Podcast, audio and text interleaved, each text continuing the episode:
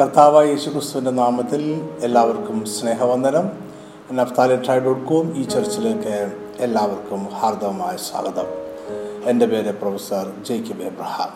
നിങ്ങൾക്ക് ഏവർക്കും അനുഗ്രഹിക്കപ്പെട്ട പുതിയൊരു വർഷം ആശംസിച്ചുകൊണ്ട് ഞാൻ ഈ സന്ദേശം ആരംഭിക്കുന്നു.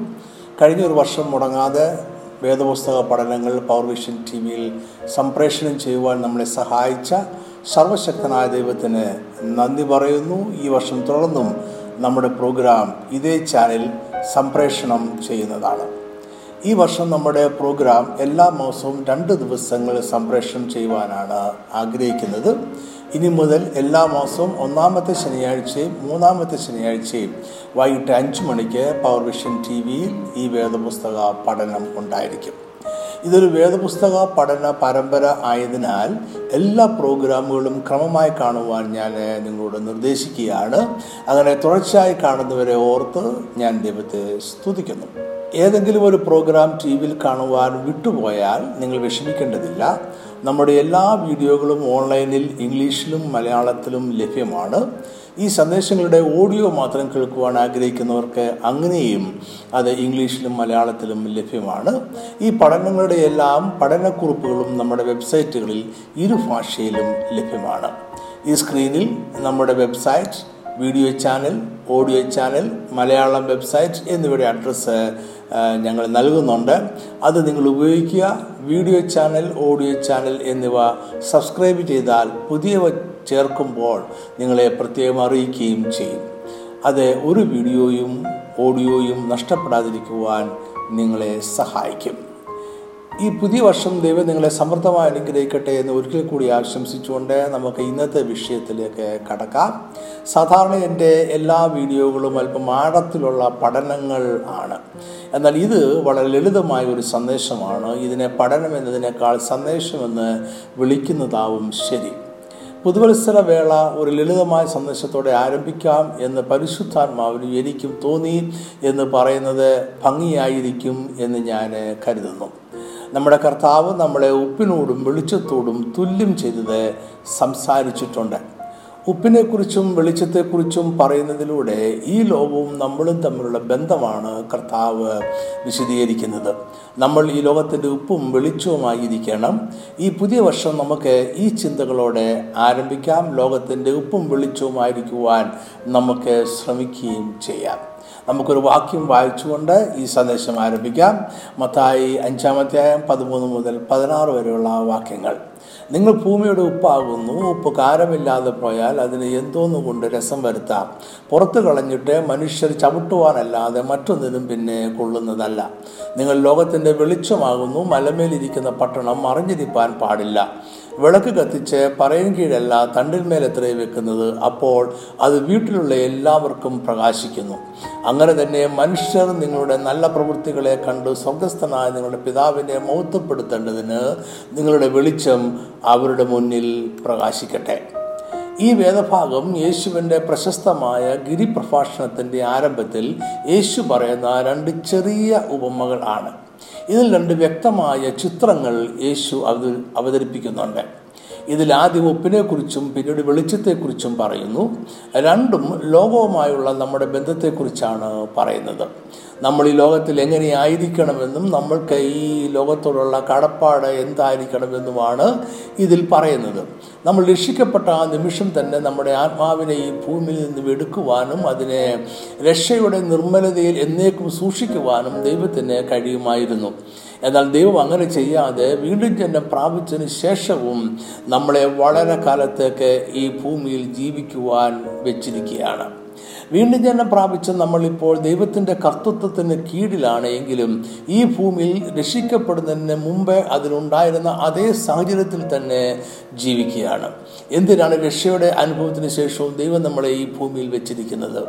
നമുക്ക് ഈ ലോകത്തോട് ചില കടപ്പാടുകളും ഉത്തരവാദിത്തങ്ങളുമുണ്ട്. അത് പ്രത്യേകമായി നിയോഗിക്കപ്പെട്ടവർക്ക് മാത്രമുള്ള ഉത്തരവാദിത്തങ്ങളല്ല എല്ലാ വിശ്വാസികൾക്കുമുള്ള ഉത്തരവാദിത്തങ്ങൾ ആണ്. ഈ ഉത്തരവാദിത്തങ്ങളുടെ ചുരുക്കം കർത്താവ് പറഞ്ഞ ഈ വാക്യങ്ങളിൽ ഉണ്ട്. ഇത് സാധാരണ ഉപമകൾ പോലെ ഒരു കഥയല്ല എങ്കിലും ഇതിനെയും നമുക്ക് ഉപ്പിനെ കുറിച്ചുള്ള ഉപമ എന്നും വെളിച്ചത്തെക്കുറിച്ചുള്ള ഉപമ എന്നും വിളിക്കാം. ഇതിലൂടെ കർത്താവ് നമ്മുടെ ഒരു സന്ദേശം പകരുകയാണ്. നമുക്കാദ്യം ഉപ്പിനെ കുറിച്ചുള്ള ഉപമ പഠിക്കാം. നിങ്ങൾ ഭൂമിയുടെ ഉപ്പാകുന്നു എന്ന് യേശു പറഞ്ഞപ്പോൾ അത് കേട്ടുകൊണ്ട് നിന്ന യഹൂദ ജനം എന്താണ് മനസ്സിലാക്കിയത് എന്നാണ് നമ്മൾ ആദ്യമായി പഠിക്കേണ്ടത്. ഉപ്പിനെക്കുറിച്ചും ഒന്നിലധികം ചിന്തകൾ അവരുടെ മനസ്സിലൂടെ കടന്നുപോയിരിക്കാം. വ്യത്യസ്തമായ സാഹചര്യത്തിൽ ഉപ്പിനെ ആലങ്കാരികമായി സ്ഥിരത വിശ്വസ്തത ഉറപ്പ് മൂല്യം ശുദ്ധീകരണം എന്നിവയെ പരാമർശിക്കുവാൻ അന്ന് ഉപയോഗിച്ചിരുന്നു. യേശുവിന്റെ കാലത്തെ വ്യത്യസ്തങ്ങളായ സമൂഹങ്ങളിൽ ഉപ്പിനെ രുചി വർദ്ധിപ്പിക്കുവാനും ആഹാര സാധനങ്ങൾ കേടുകൂടാതെ സൂക്ഷിക്കുവാനും അണുക്കളെ നശിപ്പിക്കുവാനും മുറിവ് ഉണക്കുവാനും ശരീരത്തിലെ നീർക്കെട്ട് കുറയ്ക്കുവാനും ഉപയോഗിച്ചിരുന്നു. യാഗങ്ങളിലും ബലികളിലും ഉപ്പ് ഉപയോഗിക്കപ്പെട്ടു. പണത്തിന് പകരമായി ക്രയവിക്രയത്തിനും ഉപ്പ് ഉപയോഗിച്ചിരുന്നു. കടൽ വെള്ളം വലിയ കുഴികളിൽ ഒഴിച്ച് അതിലെ ജലാംശം മുഴുവൻ വറ്റിച്ച് ഉപ്പാക്കി എടുക്കുന്നതായിരുന്നു അന്നത്തെ നിർമ്മാണ രീതി. യേശുക്രിസ്തു നിങ്ങൾ ഭൂമിയുടെ ഉപ്പാകുന്നു എന്ന് പറഞ്ഞപ്പോൾ എന്തായിരിക്കാം ഉദ്ദേശിച്ചത് എന്നതിനെക്കുറിച്ച് പല അഭിപ്രായങ്ങളുണ്ട്. ഇവയെല്ലാം യേശു ഉദ്ദേശിച്ചിരുന്നുവോ? അതോ അവയിൽ ചിലത് മാത്രമേ യേശുവിന്റെ മനസ്സിൽ ഉണ്ടായിരുന്നുള്ളൂ എന്നോ പറയുവാൻ നമുക്ക് ഇപ്പോൾ കഴിയുന്നില്ല. യേശുവിന്റെ ഉപമകൾക്ക് ഒരു കേന്ദ്ര സന്ദേശമുണ്ട്. എന്നാൽ അവന്റെ ഉപമകൾ വിശദാംശങ്ങളിലും പ്രധാന സന്ദേശത്തോട് വിഭിന്നമായിരുന്നില്ല. അതായത് യേശുവിന്റെ ഉപമകളുടെ വിശദാംശങ്ങൾ പോലും തന്റെ ഹൃദയ വിചാരത്തോടെ ചേർച്ചയുള്ളതായിരുന്നു. അതുകൊണ്ട് യേശുവിന്റെ പ്രഭാഷണങ്ങളെ സമ്പൂർണ സന്ദേശം എന്നർത്ഥമുള്ള ലോഗോസ് എന്നാണ് സുവിശേഷങ്ങളിൽ വിളിക്കുന്നത്. യേശുവിന്റെ ഉപമകളും സമ്പൂർണമായിരുന്നു അതിന്റെ മുഖ്യ സന്ദേശവും വിശദാംശങ്ങളും എല്ലാം അവന്റെ സന്ദേശങ്ങളോട് ചേർന്നവ ആയിരുന്നു. അതിനാൽ നിങ്ങൾ ഭൂമിയുടെ ഉപ്പാകുന്നു എന്ന് യേശു പറഞ്ഞപ്പോൾ ഉപ്പിനെക്കുറിച്ച് അന്നത്തെ ജനങ്ങൾക്കുണ്ടായിരുന്ന എല്ലാ ചിന്തകളും അതിൽ ഉണ്ടായിരുന്നു. ചില ചിന്തകർ ഉപ്പിന്റെ വെളുത്ത നിറം വിശ്വാസികളുടെ നീതീകരിക്കപ്പെട്ട അവസ്ഥയെയും വിശുദ്ധിയെയും കാണിക്കുന്നുവെന്ന് അഭിപ്രായപ്പെടുന്നു. മുറിവുകളിൽ ഉപ്പുണ്ടാക്കുന്ന നീറ്റൽ പോലെ മുറിവേറ്റിരിക്കുന്ന ഈ ലോകത്തിന് അത് തിരിച്ചറിയുവാൻ തക്കവണ്ണമുള്ള ഒരു നീറ്റലായി വിശ്വാസികൾ വർത്തിക്കണം എന്ന് വിശ്വസിക്കുന്നവരും ഉണ്ട്. ഉപ്പ് ദാഹം ഉണ്ടാക്കുന്നത് പോലെ മനുഷ്യർക്ക് യേശുവിനായുള്ള ദാഹം ഉണ്ടാക്കണം എന്ന് ചിന്തിക്കുന്നവരും ഉണ്ട്. ഇനിയും വ്യത്യസ്തങ്ങളായ അനേകം ചിന്തകളുണ്ട് എങ്കിലും അവയുടെ പട്ടിക പോലും നിരത്തുവാൻ നമുക്ക് സമയം അനുവദിക്കുകയില്ല. അതുകൊണ്ട് അവയിൽ ഒന്ന് രണ്ട് പ്രധാനപ്പെട്ട ചിന്തകൾ വിശദമായി നമുക്ക് പഠിക്കാം. അതിനു മുമ്പായി വേദപുസ്തകത്തിൽ പറഞ്ഞിരിക്കുന്ന ഉപ്പിന്റെ ചില ഉപയോഗങ്ങളും സാഹചര്യങ്ങളും നമുക്ക് അല്പമായി മനസ്സിലാക്കാം. എഹസ്കേൽ നാൽപ്പത്തി മൂന്നിന്റെ ഇരുപത്തിനാലിൽ യാഗത്തിനായി കൊണ്ടുവരുന്ന കാളക്കുട്ടിയുടെ മേലും ആട്ടിൻ കൊറ്റന്റെ മേലും പുരോഹിതന്മാർ ഉപ്പ് വിതറിയ ശേഷം അവയെ യഹോവയ്ക്ക് അർപ്പിക്കണം എന്ന് പറയുന്നുണ്ട്. പുറപ്പാട് മുപ്പതിന്റെ മുപ്പത്തി അഞ്ചിൽ ധൂപവർഗം തയ്യാറാക്കുമ്പോൾ സുഗന്ധവർഗങ്ങളോടൊപ്പം ഉപ്പും ചേർക്കണമെന്ന് ദൈവം കൽപ്പിക്കുന്നുണ്ട്. ദൈവാലയത്തിലെ യാഗവസ്തുക്കളിൽ ഉപ്പ് ഉൾപ്പെട്ടിരുന്നു. രണ്ട് ദിനവൃത്താന്തം പതിമൂന്നിന്റെ അഞ്ചിൽ യഹൂദ രാജാവായ അബിയാവ് ദാവീദിന്റെ ഉടമ്പടിയെക്കുറിച്ച് ഇപ്രകാരം പറയുന്നതായി നമ്മൾ വായിക്കുന്നു. ഇസ്രായേലിന്റെ ദൈവമായ ഹോവ ഇസ്രായേലിലെ രാജ്യത്വം ഒരു ലവണ നിയമത്താൽ ദാവീദിന് അവനും അവന്റെ പുത്രന്മാർക്കും തന്നെ സദാകാലത്തേക്ക് നൽകിയിരിക്കുന്നു എന്ന് നിങ്ങൾ അറിയേണ്ടതല്ലയോ? ലവണ നിയമം എന്നത് ഉപ്പുകൊണ്ട് ഉറപ്പിച്ച നിയമമാണ്. അത് മാറ്റമില്ലാത്ത ഉടമ്പടിയാണ്. വളരെ അടുത്ത സൂർബന്ധത്തിന്റെ അടയാളമായും ഉടമ്പടികൾ ഉറപ്പിക്കുന്നതിന്റെ അടയാളമായും ഇരുകൂട്ടരും ഉപ്പ് തിന്നുന്ന രീതിയും അന്ന് ഉണ്ടായിരുന്നു. ഉപ്പ് തിന്ന് ഉടമ്പടി ഉറപ്പിക്കുന്നവർ മരിച്ചാലും ഉടമ്പടി ലംഘിക്കാറില്ലായിരുന്നു. അഥവാ ഉപ്പ് ഉടമ്പടികൾ ലംഘിക്കുന്നവർക്കുള്ള ശിക്ഷ മരണം ആയിരുന്നു.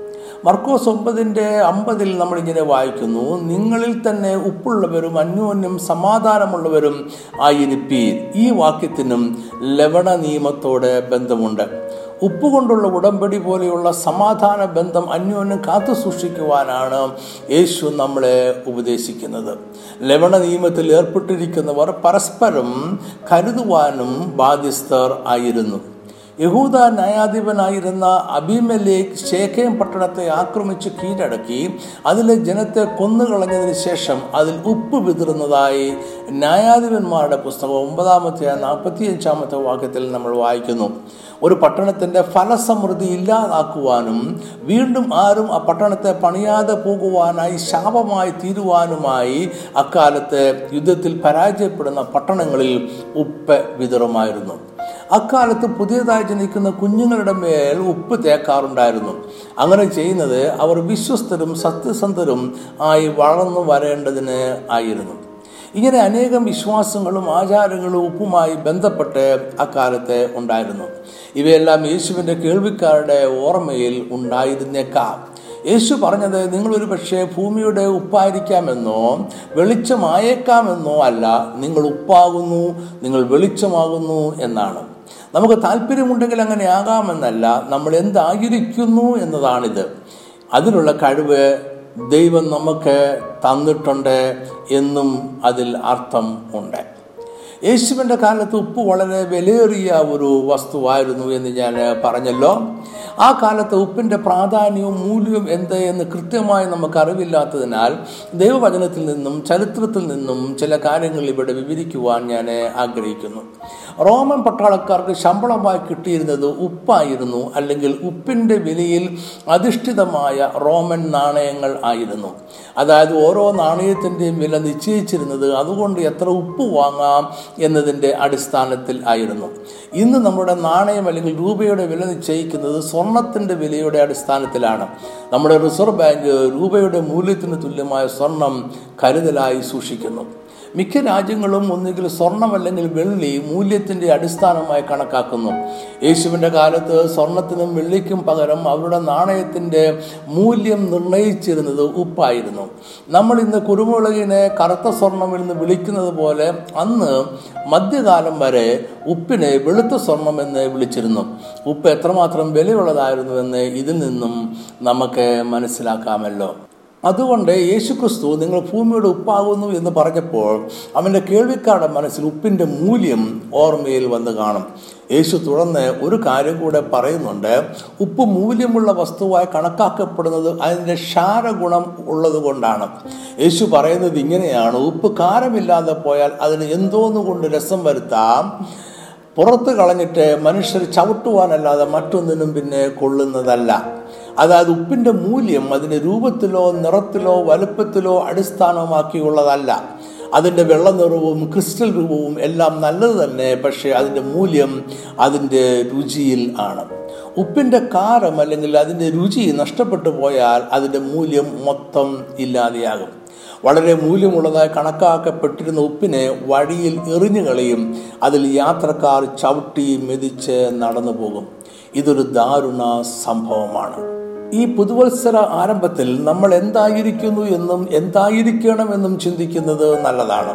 നമ്മൾ യേശു ആഗ്രഹിച്ചതുപോലെ മൂല്യമുള്ള ഉപ്പ് ആയിരിക്കുന്നുവോ? അതോ വഴിയിൽ നിലത്ത് വിതറി കാൽനട യാത്രക്കാർക്ക് പോലും ചവിട്ടി മിതിച്ച് കളയുവാൻ കഴിയുന്ന കാരമില്ലാത്ത വെളുത്ത ക്രിസ്റ്റലുകൾ മാത്രം ആയിരിക്കുന്നുവോ? ഉപ്പിനെ നിലത്ത് വിതറിക്കളഞ്ഞതും അതിനെ യാത്രക്കാർ ചവിട്ടിക്കളഞ്ഞതും അതിന് മൂല്യം നഷ്ടപ്പെട്ടതുകൊണ്ടാണ് നമുക്ക് ഈ ദുരന്തം ഉണ്ടാകാതിരിക്കട്ടെ. നമുക്ക് കാരമുള്ളവരായി മൂല്യമുള്ളവരായി ഈ പുതിയ വർഷം ജീവിക്കാം. നമ്മളുടെ ബാഹ്യമായ നിറവും രൂപവും നമുക്ക് മൂല്യം നൽകുകയില്ല രുചിയാണ് മൂല്യം. നമുക്ക് മൂല്യമുണ്ടെങ്കിൽ നമ്മളുമായി ബന്ധപ്പെട്ടിരിക്കുന്ന എല്ലാവർക്കും മൂല്യമുണ്ടാകും. അപ്പോൾ ഉപ്പിന്റെ മൂല്യത്തോടൊപ്പം അതിന്റെ രുചിയും യേശുവിന്റെ കേൾവിക്കാരുടെ മനസ്സിൽ വന്നു കാണും. പുരാതന കാലത്ത് ചില സമ്പന്ന പട്ടണങ്ങളുടെ സമൃദ്ധിയുടെ അടിസ്ഥാനം ഉപ്പിന്റെ കയറ്റുമതിയായിരുന്നു. സൂര്യന്റെ ചൂടുള്ള പ്രകാശമാണ് വെള്ളത്തിൽ നിന്നും ഉപ്പിനെ വേർതിരിച്ച് നൽകുന്നത് എന്നതിനാൽ ഉപ്പ് അവർക്ക് സൂര്യദേവൻ അനുഗ്രഹിച്ചു നൽകിയ സമ്പത്താണ് എന്നും ചില പുരാതന സംസ്കാരത്തിൽ ജീവിച്ചിരുന്നവർ വിശ്വസിച്ചിരുന്നു. അതായത് ഉപ്പ് ഒരു പട്ടണത്തെ സമ്പന്നമാക്കാൻ കഴിവുള്ള വ്യാപാര വസ്തുവായിരുന്നു. ഉപ്പ് അത്രമാത്രം പ്രിയപ്പെട്ടതായിരുന്നു. കാരണം മനുഷ്യർക്ക് ഉപ്പിന്റെ രുചി കൂടാതെ ഭക്ഷണം കഴിക്കുക പ്രയാസമായിരുന്നു. പുരാതന കാലം മുതൽ തന്നെ ആഹാരത്തിന് രുചി വരുത്തുന്ന ഉപ്പ് എപ്പോഴും ഒട്ടുമിക്ക ആഹാരത്തോടൊപ്പവും കഴിച്ചിരുന്നു. ഉപ്പ് അല്പം മാത്രം മതി പക്ഷെ അത് ആഹാരത്തെ മുഴുവൻ രുചിയുള്ളത് ആക്കും. ഉപ്പ് എല്ലാവർക്കും എവിടെയും പ്രിയപ്പെട്ടതായിരുന്നു. ഇത് ഉപ്പിന് കാരമുള്ളപ്പോഴത്തെ അവസ്ഥയാണ്. ഉപ്പിന് കാരമില്ലാതെ പോയാൽ പിന്നെ അതിനെ ആർക്കും വേണ്ടാതെയാകും. അതുകൊണ്ട് യാതൊരു ഗുണവും മനുഷ്യർക്ക് ഇല്ലാതെയാകും. കാരമില്ലാത്ത ഉപ്പ് ആഹാരത്തിൽ ചേർക്കേണ്ടതില്ല. അതുകൊണ്ട് അതിനെ വീട്ടിൽ സൂക്ഷിക്കേണ്ട ആവശ്യമില്ല. അതിനെ തെരുവീതികളിലേക്ക് ചെതറിക്കളയും. അവിടെ കാരമുള്ള ഉപ്പിനെ പ്രിയപ്പെട്ടതായി കരുതുന്ന അതേ മനുഷ്യർ കാരമില്ലാത്ത ഉപ്പിനെ ചവിട്ടി മെതിച്ചു കളയും. ഓർക്കുക നമ്മൾ ഈ ഭൂമിയുടെ നമ്മൾ ഉൾപ്പെടുന്ന സമൂഹത്തിന്റെ ഉപ്പാണ്. സമൂഹം പലപ്പോഴും രുചി ഇല്ലാത്തതായി മാറുമ്പോൾ നമ്മളാണ് അതിന് രുചി പകരേണ്ടത്. നമ്മൾ രുചിയില്ലാത്തവരായി മാറിയാൽ പിന്നെ ഈ ലോകത്തിന് നമ്മളുടെ ചുറ്റിനുമുള്ള സമൂഹത്തിന് തന്നെ നമ്മളെ കൊണ്ട് യാതൊരു ഗുണവുമില്ല. അവർ നമ്മളെ തള്ളിക്കളയോ അവഗണിക്കുകയോ പരിഹസിക്കുകയോ ചെയ്തേക്കാം. അത് അവരുടെ കുറ്റമല്ല ഉപ്പിന്റെ കാരം നഷ്ടപ്പെട്ടത് അതുകൊണ്ട് ഇന്നത്തെ ലോക സമൂഹം വിശ്വാസ സമൂഹത്തെ പരിഹസിക്കുന്നു എങ്കിൽ അത് നമ്മൾക്ക് രുചി ഇല്ലാതെ പോയത് കൊണ്ടാണ്. ഈ പുതിയ വർഷം നമ്മുടെ രാജ്യത്തിനും സമൂഹത്തിനും രുചി വരുത്തുന്ന ഉപ്പായി ജീവിക്കുവാൻ നമുക്ക് ഒരു പുതിയ തീരുമാനം എടുക്കാം. ഉപ്പുമായി ബന്ധപ്പെട്ട മറ്റൊരു ചിന്ത അതൊരു സംരക്ഷണോപാധിയാണ് എന്നതാണ്. അതായത് ഭക്ഷണ പദാർത്ഥങ്ങൾ കേടുകൂടാതെ സൂക്ഷിക്കുന്ന വസ്തുവായിരുന്നു ഉപ്പ്. യേശുവിന്റെ കാലത്ത് ശുദ്ധീകരണ മാർഗങ്ങൾ ഇല്ലാതിരുന്നതിനാൽ ഉപ്പിന്റെ ഈ ഉപയോഗം വളരെ പ്രധാനപ്പെട്ടതായിരുന്നു. മീൻപിടുത്തക്കാരായ ശിഷ്യന്മാർക്ക് അറിയാം ഉപ്പ് കൊണ്ട് എങ്ങനെയാണ് അവർ മത്സ്യങ്ങളെ സംരക്ഷിച്ചു വെക്കുന്നത് എന്നും.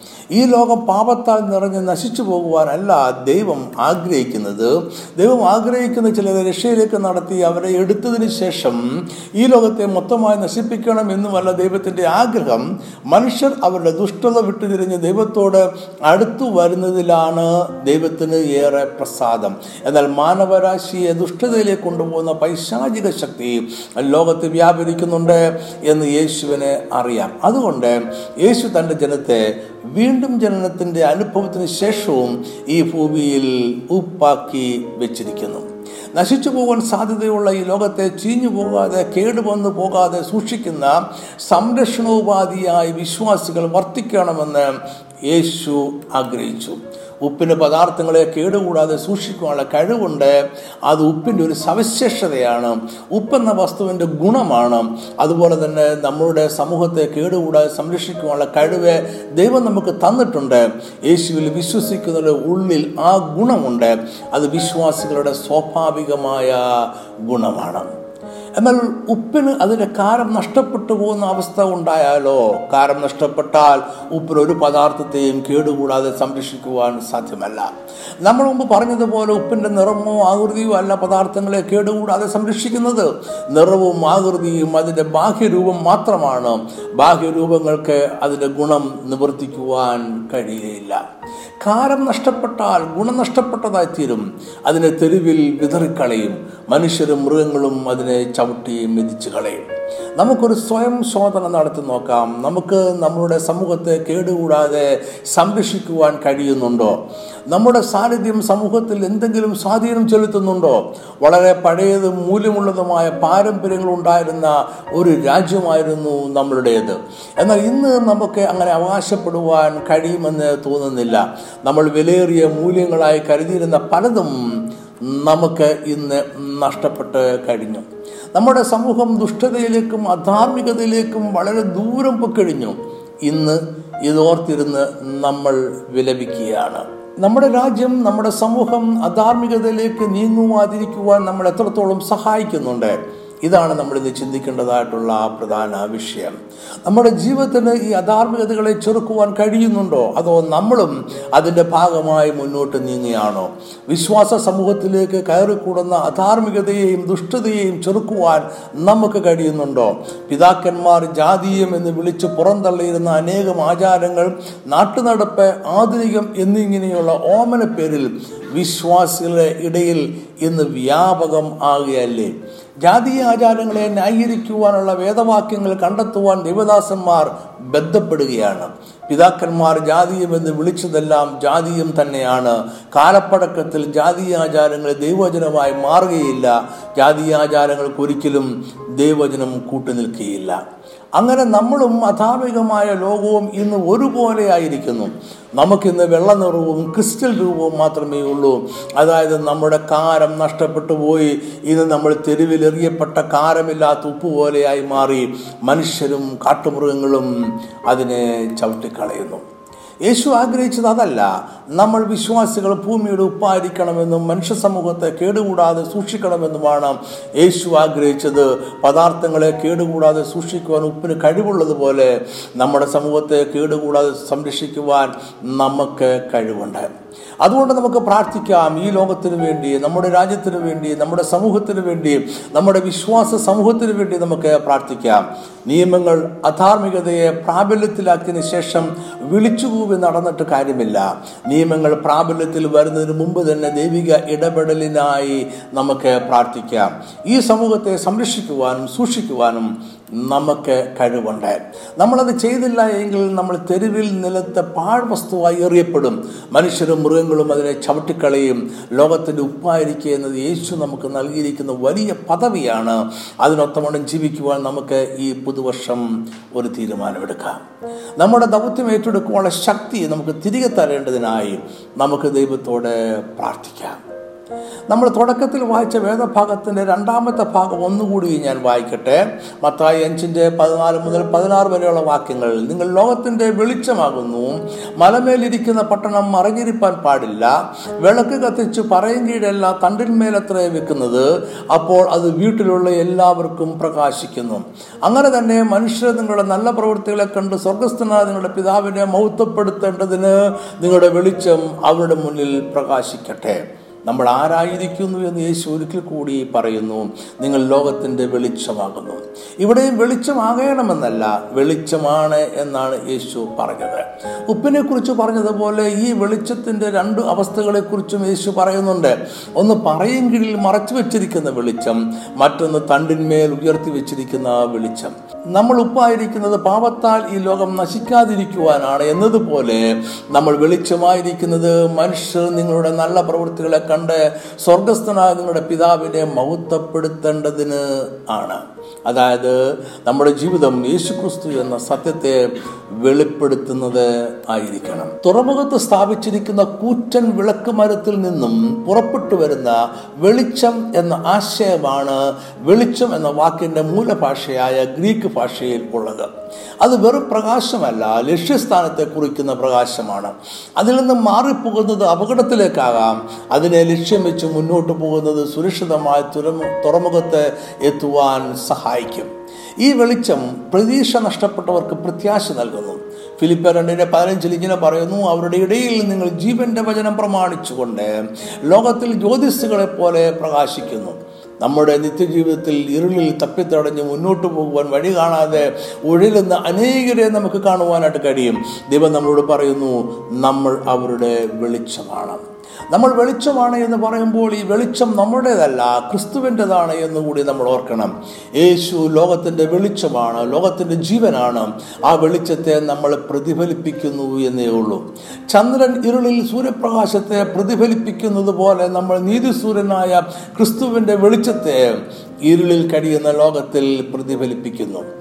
ഒരിക്കൽ ഇരുളായിരുന്നിടത്താണ് വെളിച്ചം പ്രകാശിക്കുന്നത്.